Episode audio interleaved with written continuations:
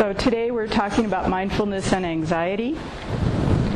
And uh, what I'm going to be talking about is how to find the right relationship to anxiety with mindfulness. One way, and another way is how to leave anxiety alone. It's not about getting rid of it, but how to leave it alone, not pick it up. Also, how to refocus when there's anxiety. And how to, so how to increase other behaviors and how to decrease the behaviors that aren't working for you.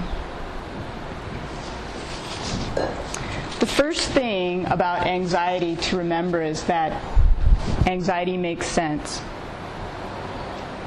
It's important because often we're at war with anxiety.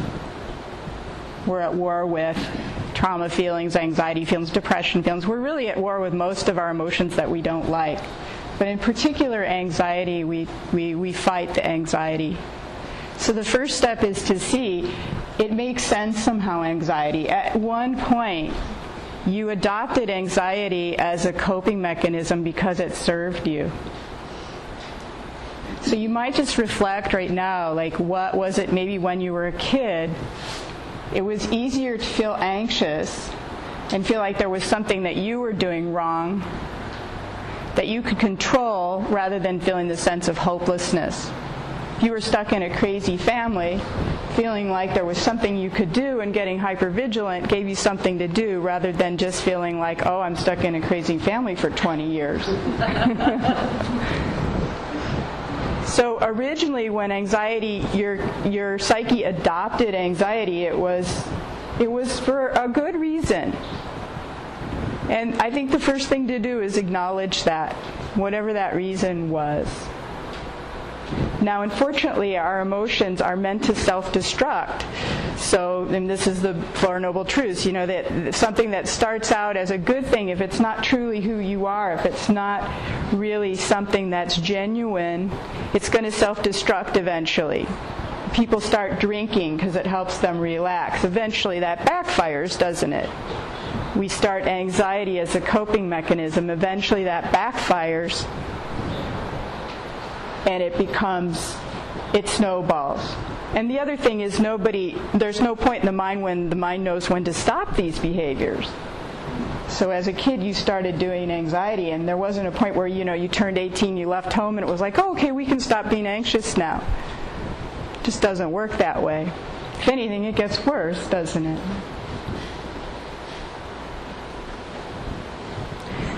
I just want to point out too that as a culture, we our culture nurtures anxiety.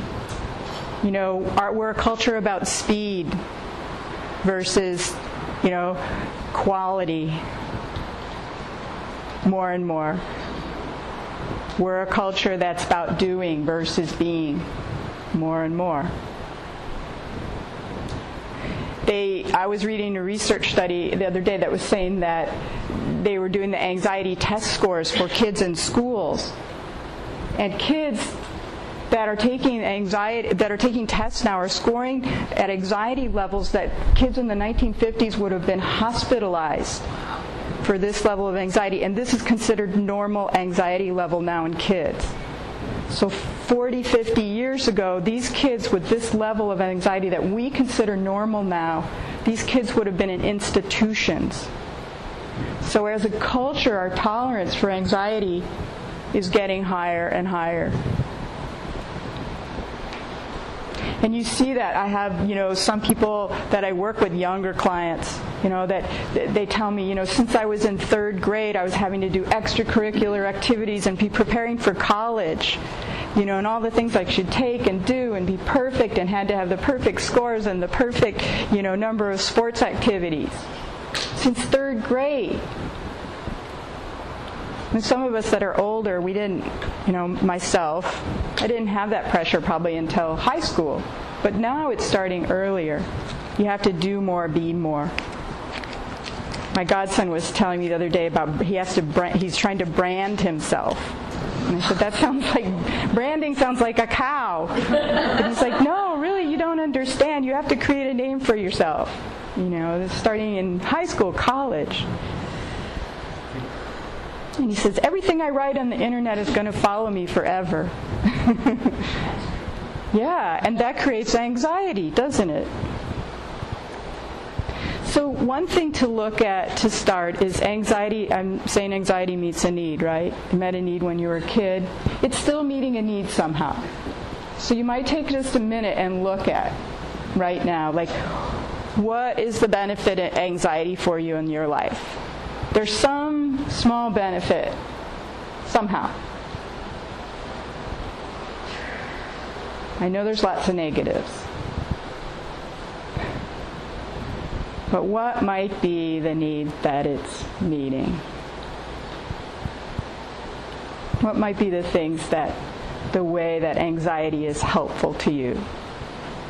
You don't have to say out loud, just reflecting on it right now. What, what might be the benefit for you and connecting with and just acknowledging that benefit. Oh, yeah, anxiety, it kind of does this for me. Gives me a reason to leave things early or one person, I talked to a couple people, and one person says, Well, if I wasn't anxiety anxious, something could come that would be worse. An emotion could come that would be worse. so there's that. Um, it's a way to always feel like you have a problem, right? Gives you something to do all the time. we feel oftentimes if we go over and over and rehearse something and we get anxious, it'll keep us safe. So maybe the need it meets is that you feel in some way it gives you something to do to make you feel like you're safe.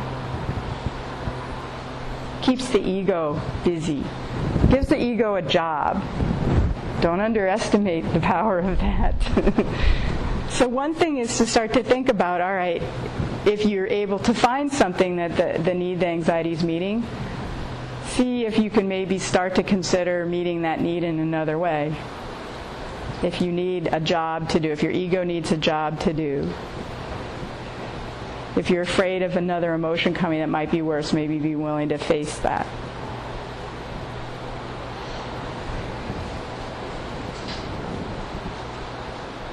Behavior won't go away until the need that it's meeting becomes obsolete.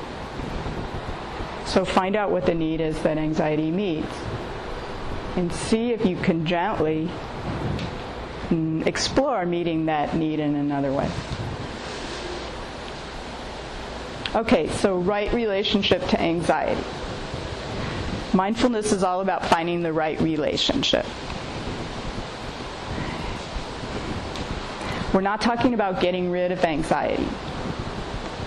If you wait for your anxiety, depression, whatever emotion it is that's bothering you, if you wait for anxiety to go away, before you become happy, before you become enlightened, you will wait forever. You will wait forever. You'll be still waiting when you're 90 years old sitting on the cushion. So don't wait. You can wake up, you can be happy through the anxiety, with anxiety, alongside of it. This is a big mistake people make is thinking, waiting for their emotions to settle down and or their thoughts to settle down. It's not the nature of emotions or thought to settle down. But you can find something that coexists that's already settled down, that's not about the anxiety. So you don't have to spend a lot of time getting rid of this, you know, smokescreen. Find out what's really true about yourself spend time nurturing that, and this thing will just become unimportant. It's like clothes in your closet that you don't take out and wear anymore. They're still there, they still happen, but you, you cannot be involved with it. The Dalai Lama told a story. A, a reporter asked him what was his biggest regret ever, and he he said that um, I guess a number of years ago a monk came to him for some advice, and he gave this monk some advice, and the monk mistook the advice and um, killed himself. And this caused, you know, anxiety for the Dalai Lama, caused regret. But he told the reporter, he said, I never forget this. It never leaves me. But I don't get involved with it. So whatever issue you have anxiety-wise, it's probably never going to leave you, but you don't have to be involved with it. You can leave it, start to learn to leave it alone, like leaving those clothes, those hand me downs in your closet that don't fit you anymore. You don't have to wear the clothes that don't fit.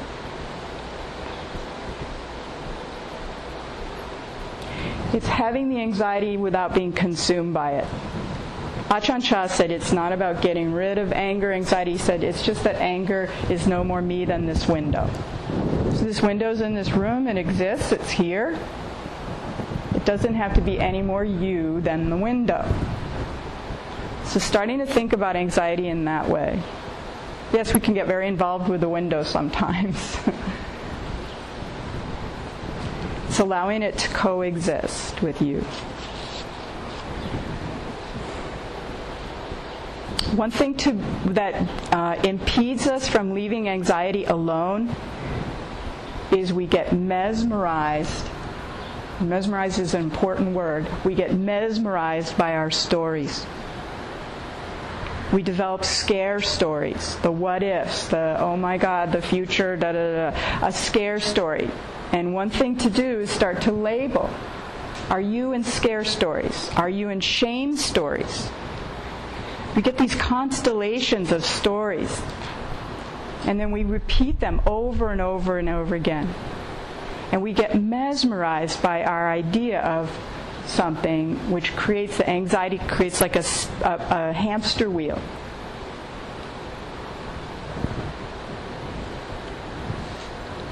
So the first thing to start doing in leaving it alone, get up and write, is um, so first thing is labeling.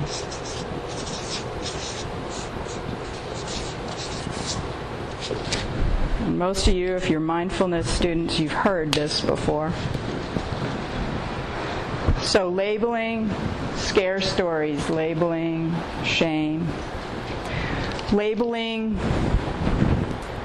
the anxiety itself. Oh, this is anxiety mind. Or you can even get more fun. One, one person I work with, she calls it busy brain. There's different versions of anxiety. You know, there's busy brain, there's frantic, there's panic, I label that. I'll label obsession. That often precedes anxiety when you notice your mind becoming obsessed. It's good to get a word that kind of fits and just so you can just know it, label it. Nervous Nelly, busy brain, scare stories, panic, obsession, whatever your particular label is. The purpose of labeling is twofold. One, and there's an article out there that describes this. They did a research study where they found that when you actually label your emotion, it moves it from the brain stem to the prefrontal cortex. It moves it from a reptilian place brain scans prove this to a place where higher order processing you can actually get a clear sense of it. It's like the difference between being down in turbulent water and up on the bridge looking down on it. When you're in the water, it's hard to do anything when you're in the anxiety. The labeling puts you on the bridge above, able to see it. Oh, there's frantic. Now, it might just be for a second you're on the bridge and then bam, you're back down in the water again. That's okay. You know, one moment outside one moment of labeling, you're not in it. When you can't label something and be in it totally at the same time. It might just be a half a second, but it's conditioning you to pull out of it and go to the witness versus down in the soup of that turbulent water.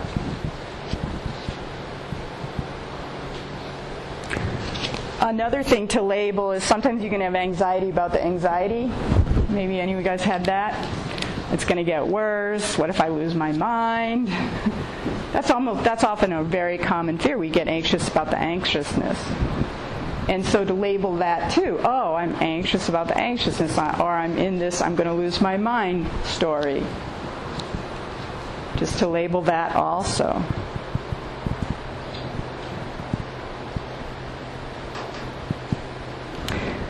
And again, this analogy of we're not getting rid of it. So what happens is it's like a train pulls up and the anxiety train with your story. You get on that train and you might ride it from here all the way to Chicago for a long for most of your life and then you start practicing mindfulness and you only ride it you know to somewhere like cleveland and then you get a little better and you only ride it to you know worcester or someplace and and, and then once once after a while you see the train and you just get on it for a few seconds you know where the train goes you're very familiar with where anxiety goes and one day the train comes up and you're like, eh, I don't need to get on that train. Goes by. that doesn't happen every time. The train keeps going by. You know, we're again, we're not getting rid of it. We just decide whether we want to get on the, the train or not. So part of labeling then is is just going to the witness itself. It's a little bit different, so I'm gonna I'm gonna mention this just because it's a, a little different thing. That which knows the anxiety is not the anxiety.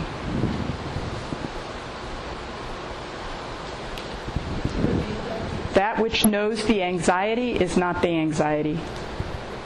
So the thing that can know that you're anxious is actually not anxious, it's not affected by it. It's like a camera taking a picture. Camera is not affected by what it takes. You just the witness, the pure witness, and you've always got consciousness and an object, consciousness and an object. It's basic Buddhist psychology. So the consciousness itself is not affected by the object, i.e., the anxiety consciousness just takes a picture, it just knows. So, to the extent that you can go, where's the witness? Where's the witness?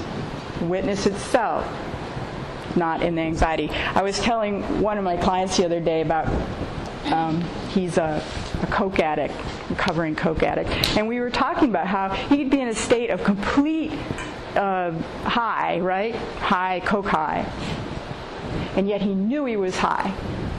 He could know he was high. Because the consciousness itself, the witness itself, even when your brain is dysfunctional from a drug, it knows it. It's not affected by any of that. So if somebody can do it on drugs, certainly when we're on anxiety, when we're on the drug of anxiety, we can move back and be with the witness itself. You're not your anxiety. And if you have to even do that label, I am not my anxiety. Okay, so there's labeling, there's the witness, moving to the witness. There's tell the truth. Tell the truth. Really tell the truth. Whatever story your mind says, can I absolutely know it's true? It's too hot in here. You know, we get anxious about that. We absolutely know that's true. Is it unbearable? Hot compared to what? I can't do this. I can't stand another minute. Our mind lies. We do stand another minute. What mind often is saying, I can't stand da da da, or it's going to be too much. But then we, we do stand it. So just to start to see, you know, your mind doesn't tell the truth most of the time it, it doesn't tell the truth. Tell the truth. Does the anxiety really work? Hey, I'm all for people using something if it works. But does it really work? Other than that need you found that it met early on? One of my friends, he is, um, has uh, anxiety about flying and in the middle of a flight, he all of a sudden realized, is my fear keeping the plane aloft? and he was like, no. it was like, oh, well, maybe. And, and at that moment, the fear just disappeared, and he hasn't had a fear of flying since. But he really faced the truth. His fear was not keeping the plane aloft.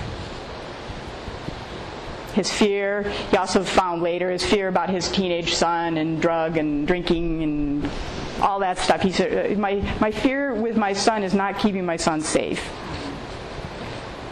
Now, a certain amount of wisdom keeps him safe, but the fear was not keeping himself safe, his son safe. So the, the basic untruth of anxiety is that we can think our way to safety. So if there's anything like a little seed I plant, you, you can't think your way to safety. it's a basic assumption that we have that keeps the anxiety going. That somehow we can think our way to safety. So if that's not true, then it gives this begs this question of what can we trust? The mind can't think its way to safety because we're looking for safety. We're doing the anxiety to find safety somehow. We're looking for safety. What can we trust? What truly is going to bring us safety? Let's tell the truth. It's not the mind. Not ultimately the mind. The mind's a part of it. So anxiety is a little bit like when you're when it when it rules your life. It's like a finger in front of your eye. It blocks everything. All you can see is the finger, right? Everything's tempered by this anxiety. Mindfulness, starting to see what's true, labeling, it's bringing the finger out.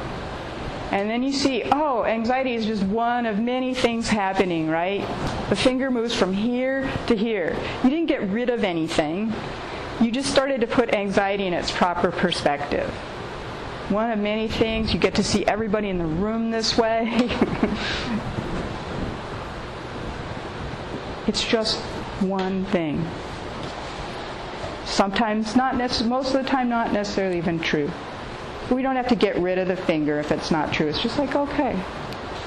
Shanti Deva said, if there is a solution, what's the use of worry? If there isn't a solution, what's the use of worry?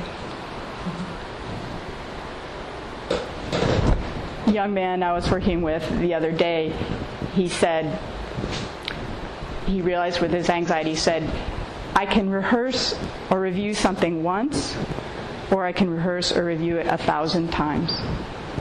It's up to me. And he started to realize, I don't really want to review it a thousand times. Once is enough. Once is enough. So let yourself do it once and have that be enough.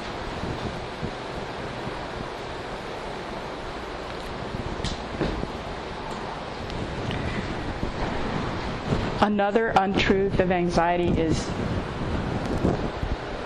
we think it's so prevalent, right? But look around you right now.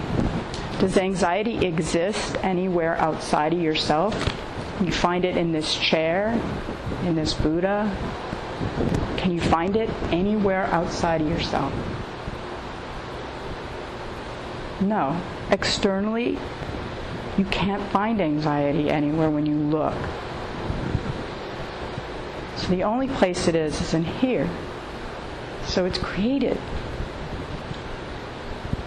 Where will your anxiety be after you die? Anything you're anxious about right now that's all consuming, where will it be after you die? Nowhere. So just starting to poke a few holes and just this thing that feels so solid.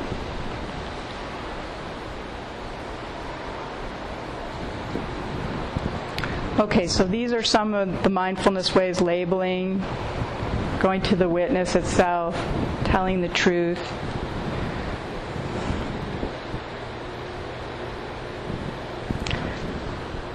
Another way is um, is to re to refocus on something that is what is true. So let's talk about refocusing on the truth.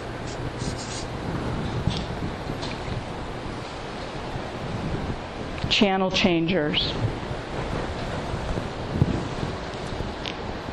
Tools to pick up instead of the anxiety. And we talked about the anxiety meeting need. Well, let's find other things to do besides the anxiety, other coping strategies.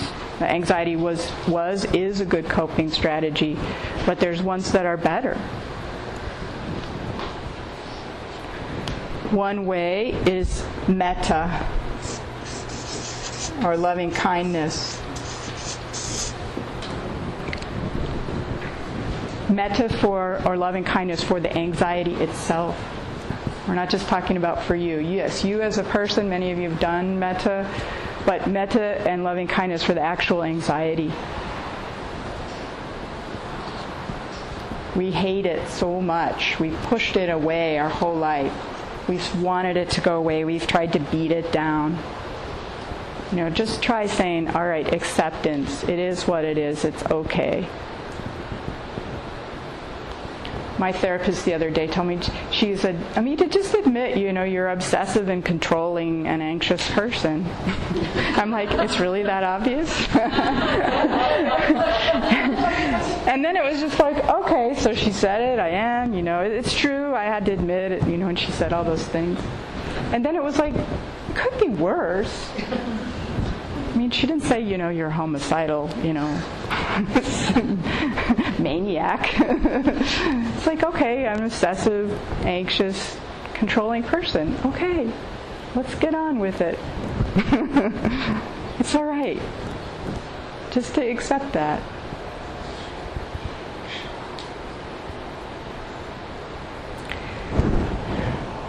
So to refocus, we have to find things to um, help us be safe, and one way is to start to accept the anxiety. And, and in one of the articles I put out about, it's called the lizard practice, he, he says that for our reptilian brain, we need to do many, many repetitions because the reptilian brain, i.e., where your anxiety is, it, um, it needs a lot of support to relearn things because it's really old material. So he talks about stroking, petting the lizard like hundred. Maybe that's a bad image for some of you, but uh, you know, hundred times, and staying with something to, so it goes to implicit memory, not just once, but lingering with uh, a tool. And we're gonna we're gonna do a few tools this morning. I want to just make a quick note about med- medications before I forget that I'm very in support of medications as skillful means, as good medicine when when it's needed. You know, once somebody goes into a state of panic, it's very hard to get out.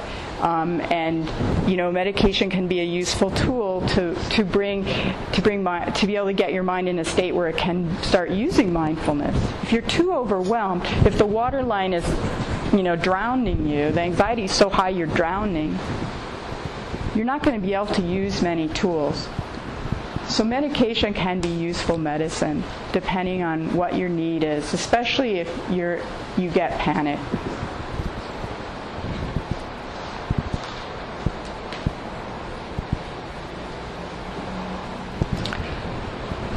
So another way to refocus is uh, body focused breathing. I don't know how many of you have done breath awareness meditation, but just like right now, it's just paying really a close attention to the breath. You might notice some anxiety right now, just feeling the rising and falling of the breath in the abdomen.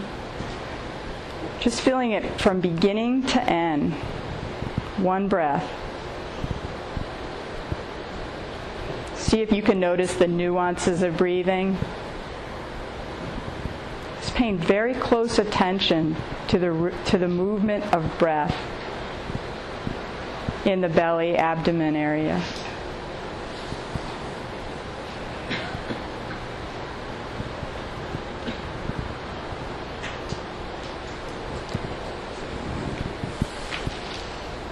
Paying really close to attention to the breathing, it, it can refocus the mind off of the anxiety or anything. Another thing you can pay close attention to is there's a neutral place in your body.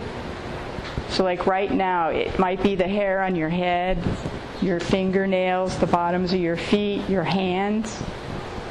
Go there and, and feel that, that neutral place in the body right now stick with one place and just feel it. Feel what, what are the sensations of that neutral place. And ground your connection here. So there might still be anxiety happening. It might be there. But coming to your neutral place and just resting in that neutral place. Again, it's not getting rid of the anxiety, but it's ability to go to an alternate focus, the breath, your neutral object in the body, the neutral place in the body. And sometimes you can actually pendulate back and forth. You can go and touch the anxiety for a little bit, then move back to the neutral place. Just touch it for a second. Touch the edge of it. Come back and just feel the neutral place.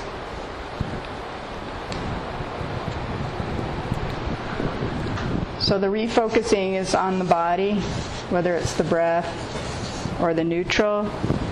Um, there's also a refocusing mantra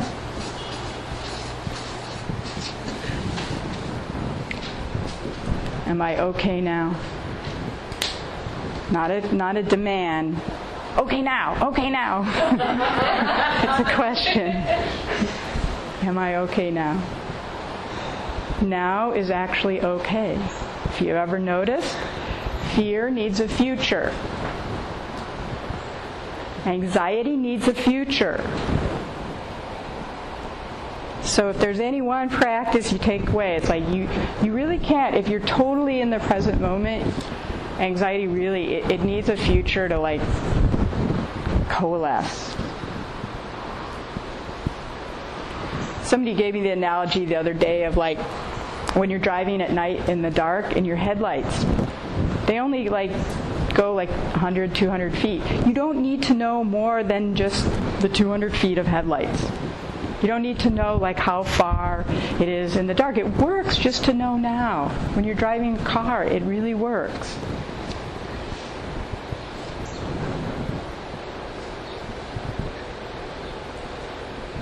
So notice right now, it, it, you can't go to your thoughts about something. Is there any anxiety? You can't go to your thoughts about what you're anxious about. There's no anxiety if you're just in the now right now, just being present, is there anything to be anxious about that's life threatening, that doesn't involve your thoughts?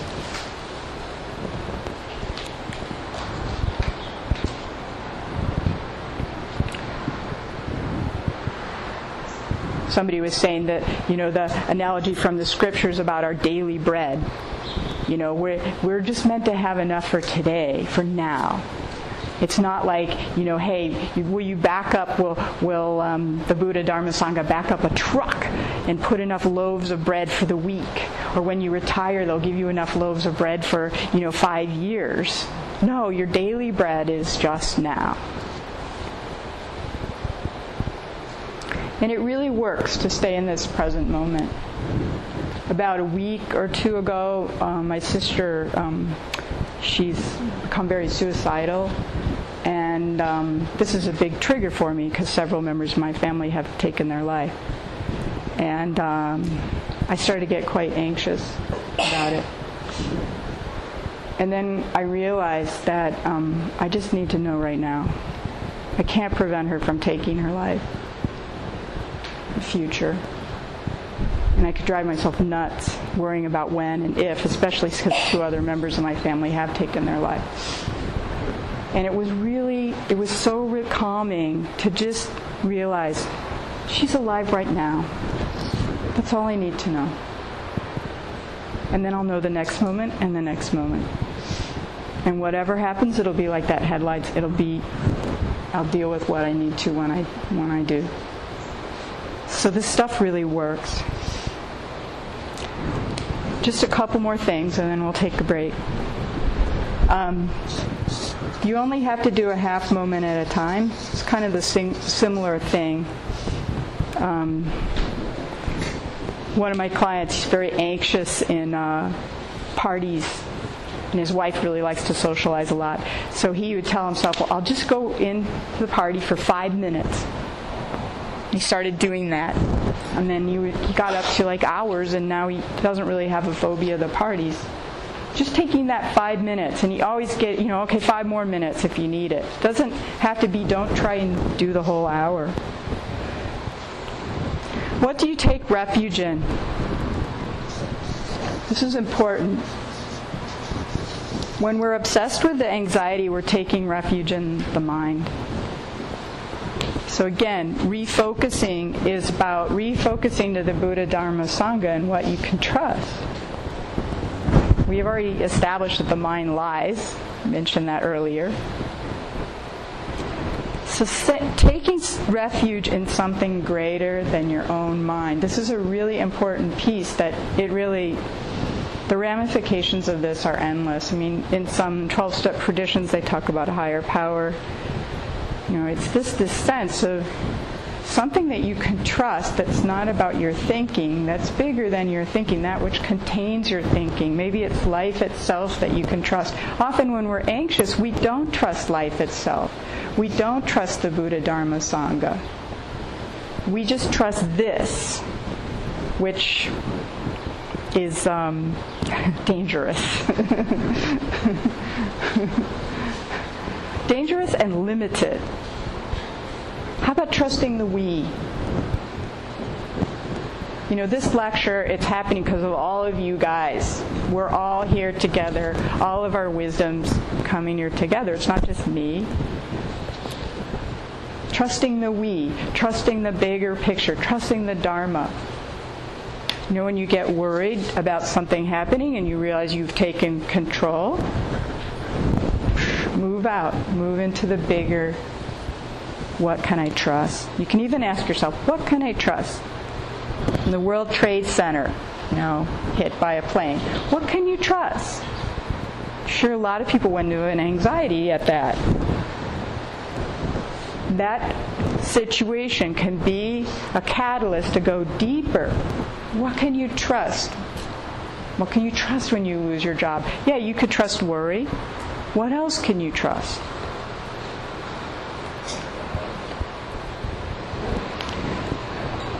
Another thing, what you can trust is um, to remind yourself of uh, your previous abilities.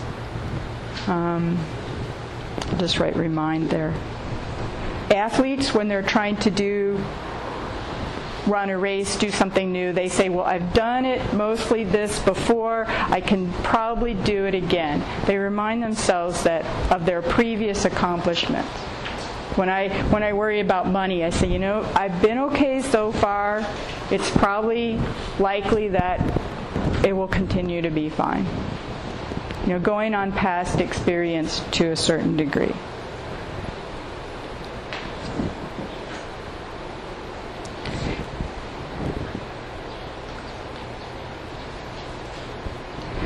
So the last piece is uh, strengthening the witness, which I somewhat talked about already.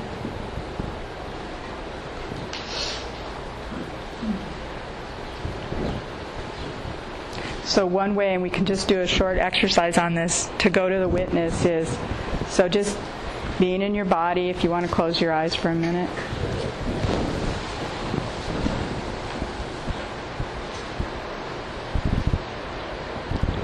And you might notice different feelings, maybe some uncomfortableness because of the heat, or maybe some anxiety or fear or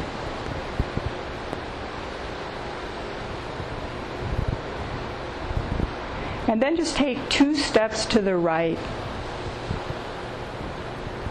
So just moving in your mind, moving two steps to the right, maybe out of your body, just two steps to the right, looking back on whatever that uncomfortableness is. And if you're still in it at two steps to the right, take two more steps to the right. Get over to the right. And from this place of witness,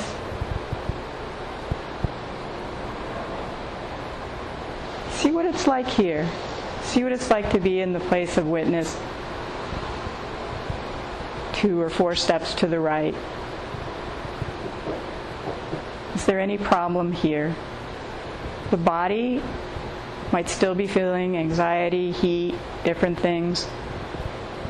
But see what's happening with the witness.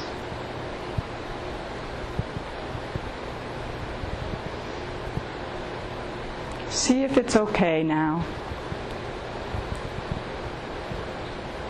See if there's a problem or if it really needs anything to change. Just taking a few seconds to really feel and be present with that witness itself off to the right. that knows and sees and feels. That just is.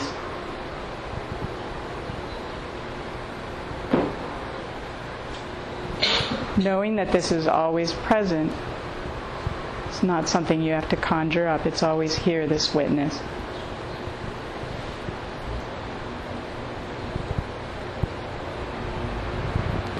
And when you're ready, opening your eyes. Actually, um, we're going to take a walking break. And when we come back, we're going to do a sitting practice, just 30 minutes. We actually work with the witness inside the center. It's called the center of the wheel practice, where often the anxiety can be like the outside of a wheel. You follow yourself into the center. And the center of a wheel is still, isn't it? and to find this witness inside, not necessarily out. Just different ways for you guys to have something else that you can start to practice to refocus.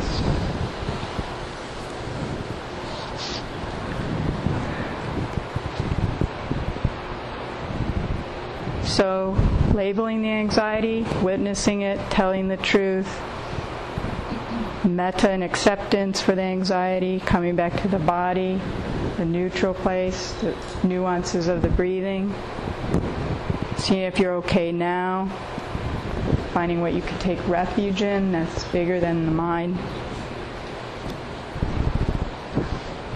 So I just wanted to close with a story uh, about using all these techniques. They come in handy. It's uh, mindfulness is a great tool to have in your pocket. You never know when you can use it. So I um, I go swimming a lot where I live, and um, you're not supposed to, but sometimes I swim alone because I'm fanatical, obsessed, and controlling. so. Um, there's certain places I swim that are somewhat far out, and one day I swim a little bit far out, and then I got kind of carried away, and I looked up, and all of a sudden I realized that the um, currents had changed and the winds had changed. Things can really change on a dime in the ocean. And um, I realized I was actually quite far out, maybe half a mile, half quarter of a mile out. And the winds were blowing really strong, and there was a current, and as I was trying to swim, it was pushing me back out farther. And I started to panic. And um, I thought, I'm going to drown. I can't get back. And then all of a sudden, my mindfulness practice just said, okay, that's panic. it was like it just labeled it. There's panic. And panic doesn't work. Panic is not going to help you. So, and then, and then this other thing of reminding myself, it's like you've swum into shore before. You, you know, you had experience with this. You can do it. And then I refocused on the body and I just said, I don't care how slowly I go, even if it's, you know, three quarters of a stroke forward, half a stroke back, doesn't matter. I said, I'm just going to keep focusing on one stroke, another stroke, another stroke. And I just hyper focused on the body and just doing one stroke at a time. And eventually, I was able to get back into safety. But it, it's a good example of how this practice really works. And if it hadn't been for mindfulness and that moment of panic, and I hadn't said, okay, that's panic, would have been the end of being able to get back. So you can use it any time. You know, have this, these tools like in your back pocket. You just need enough headlights to see 200 feet ahead and stay present. So, um, so that's all for now. Um, oh, perfect. It's almost 10:30. So why don't we take a little break, do a little walking period, and then we'll come back at um, 10:45 for the sitting meditation. That's the center of the wheel. We do the sitting.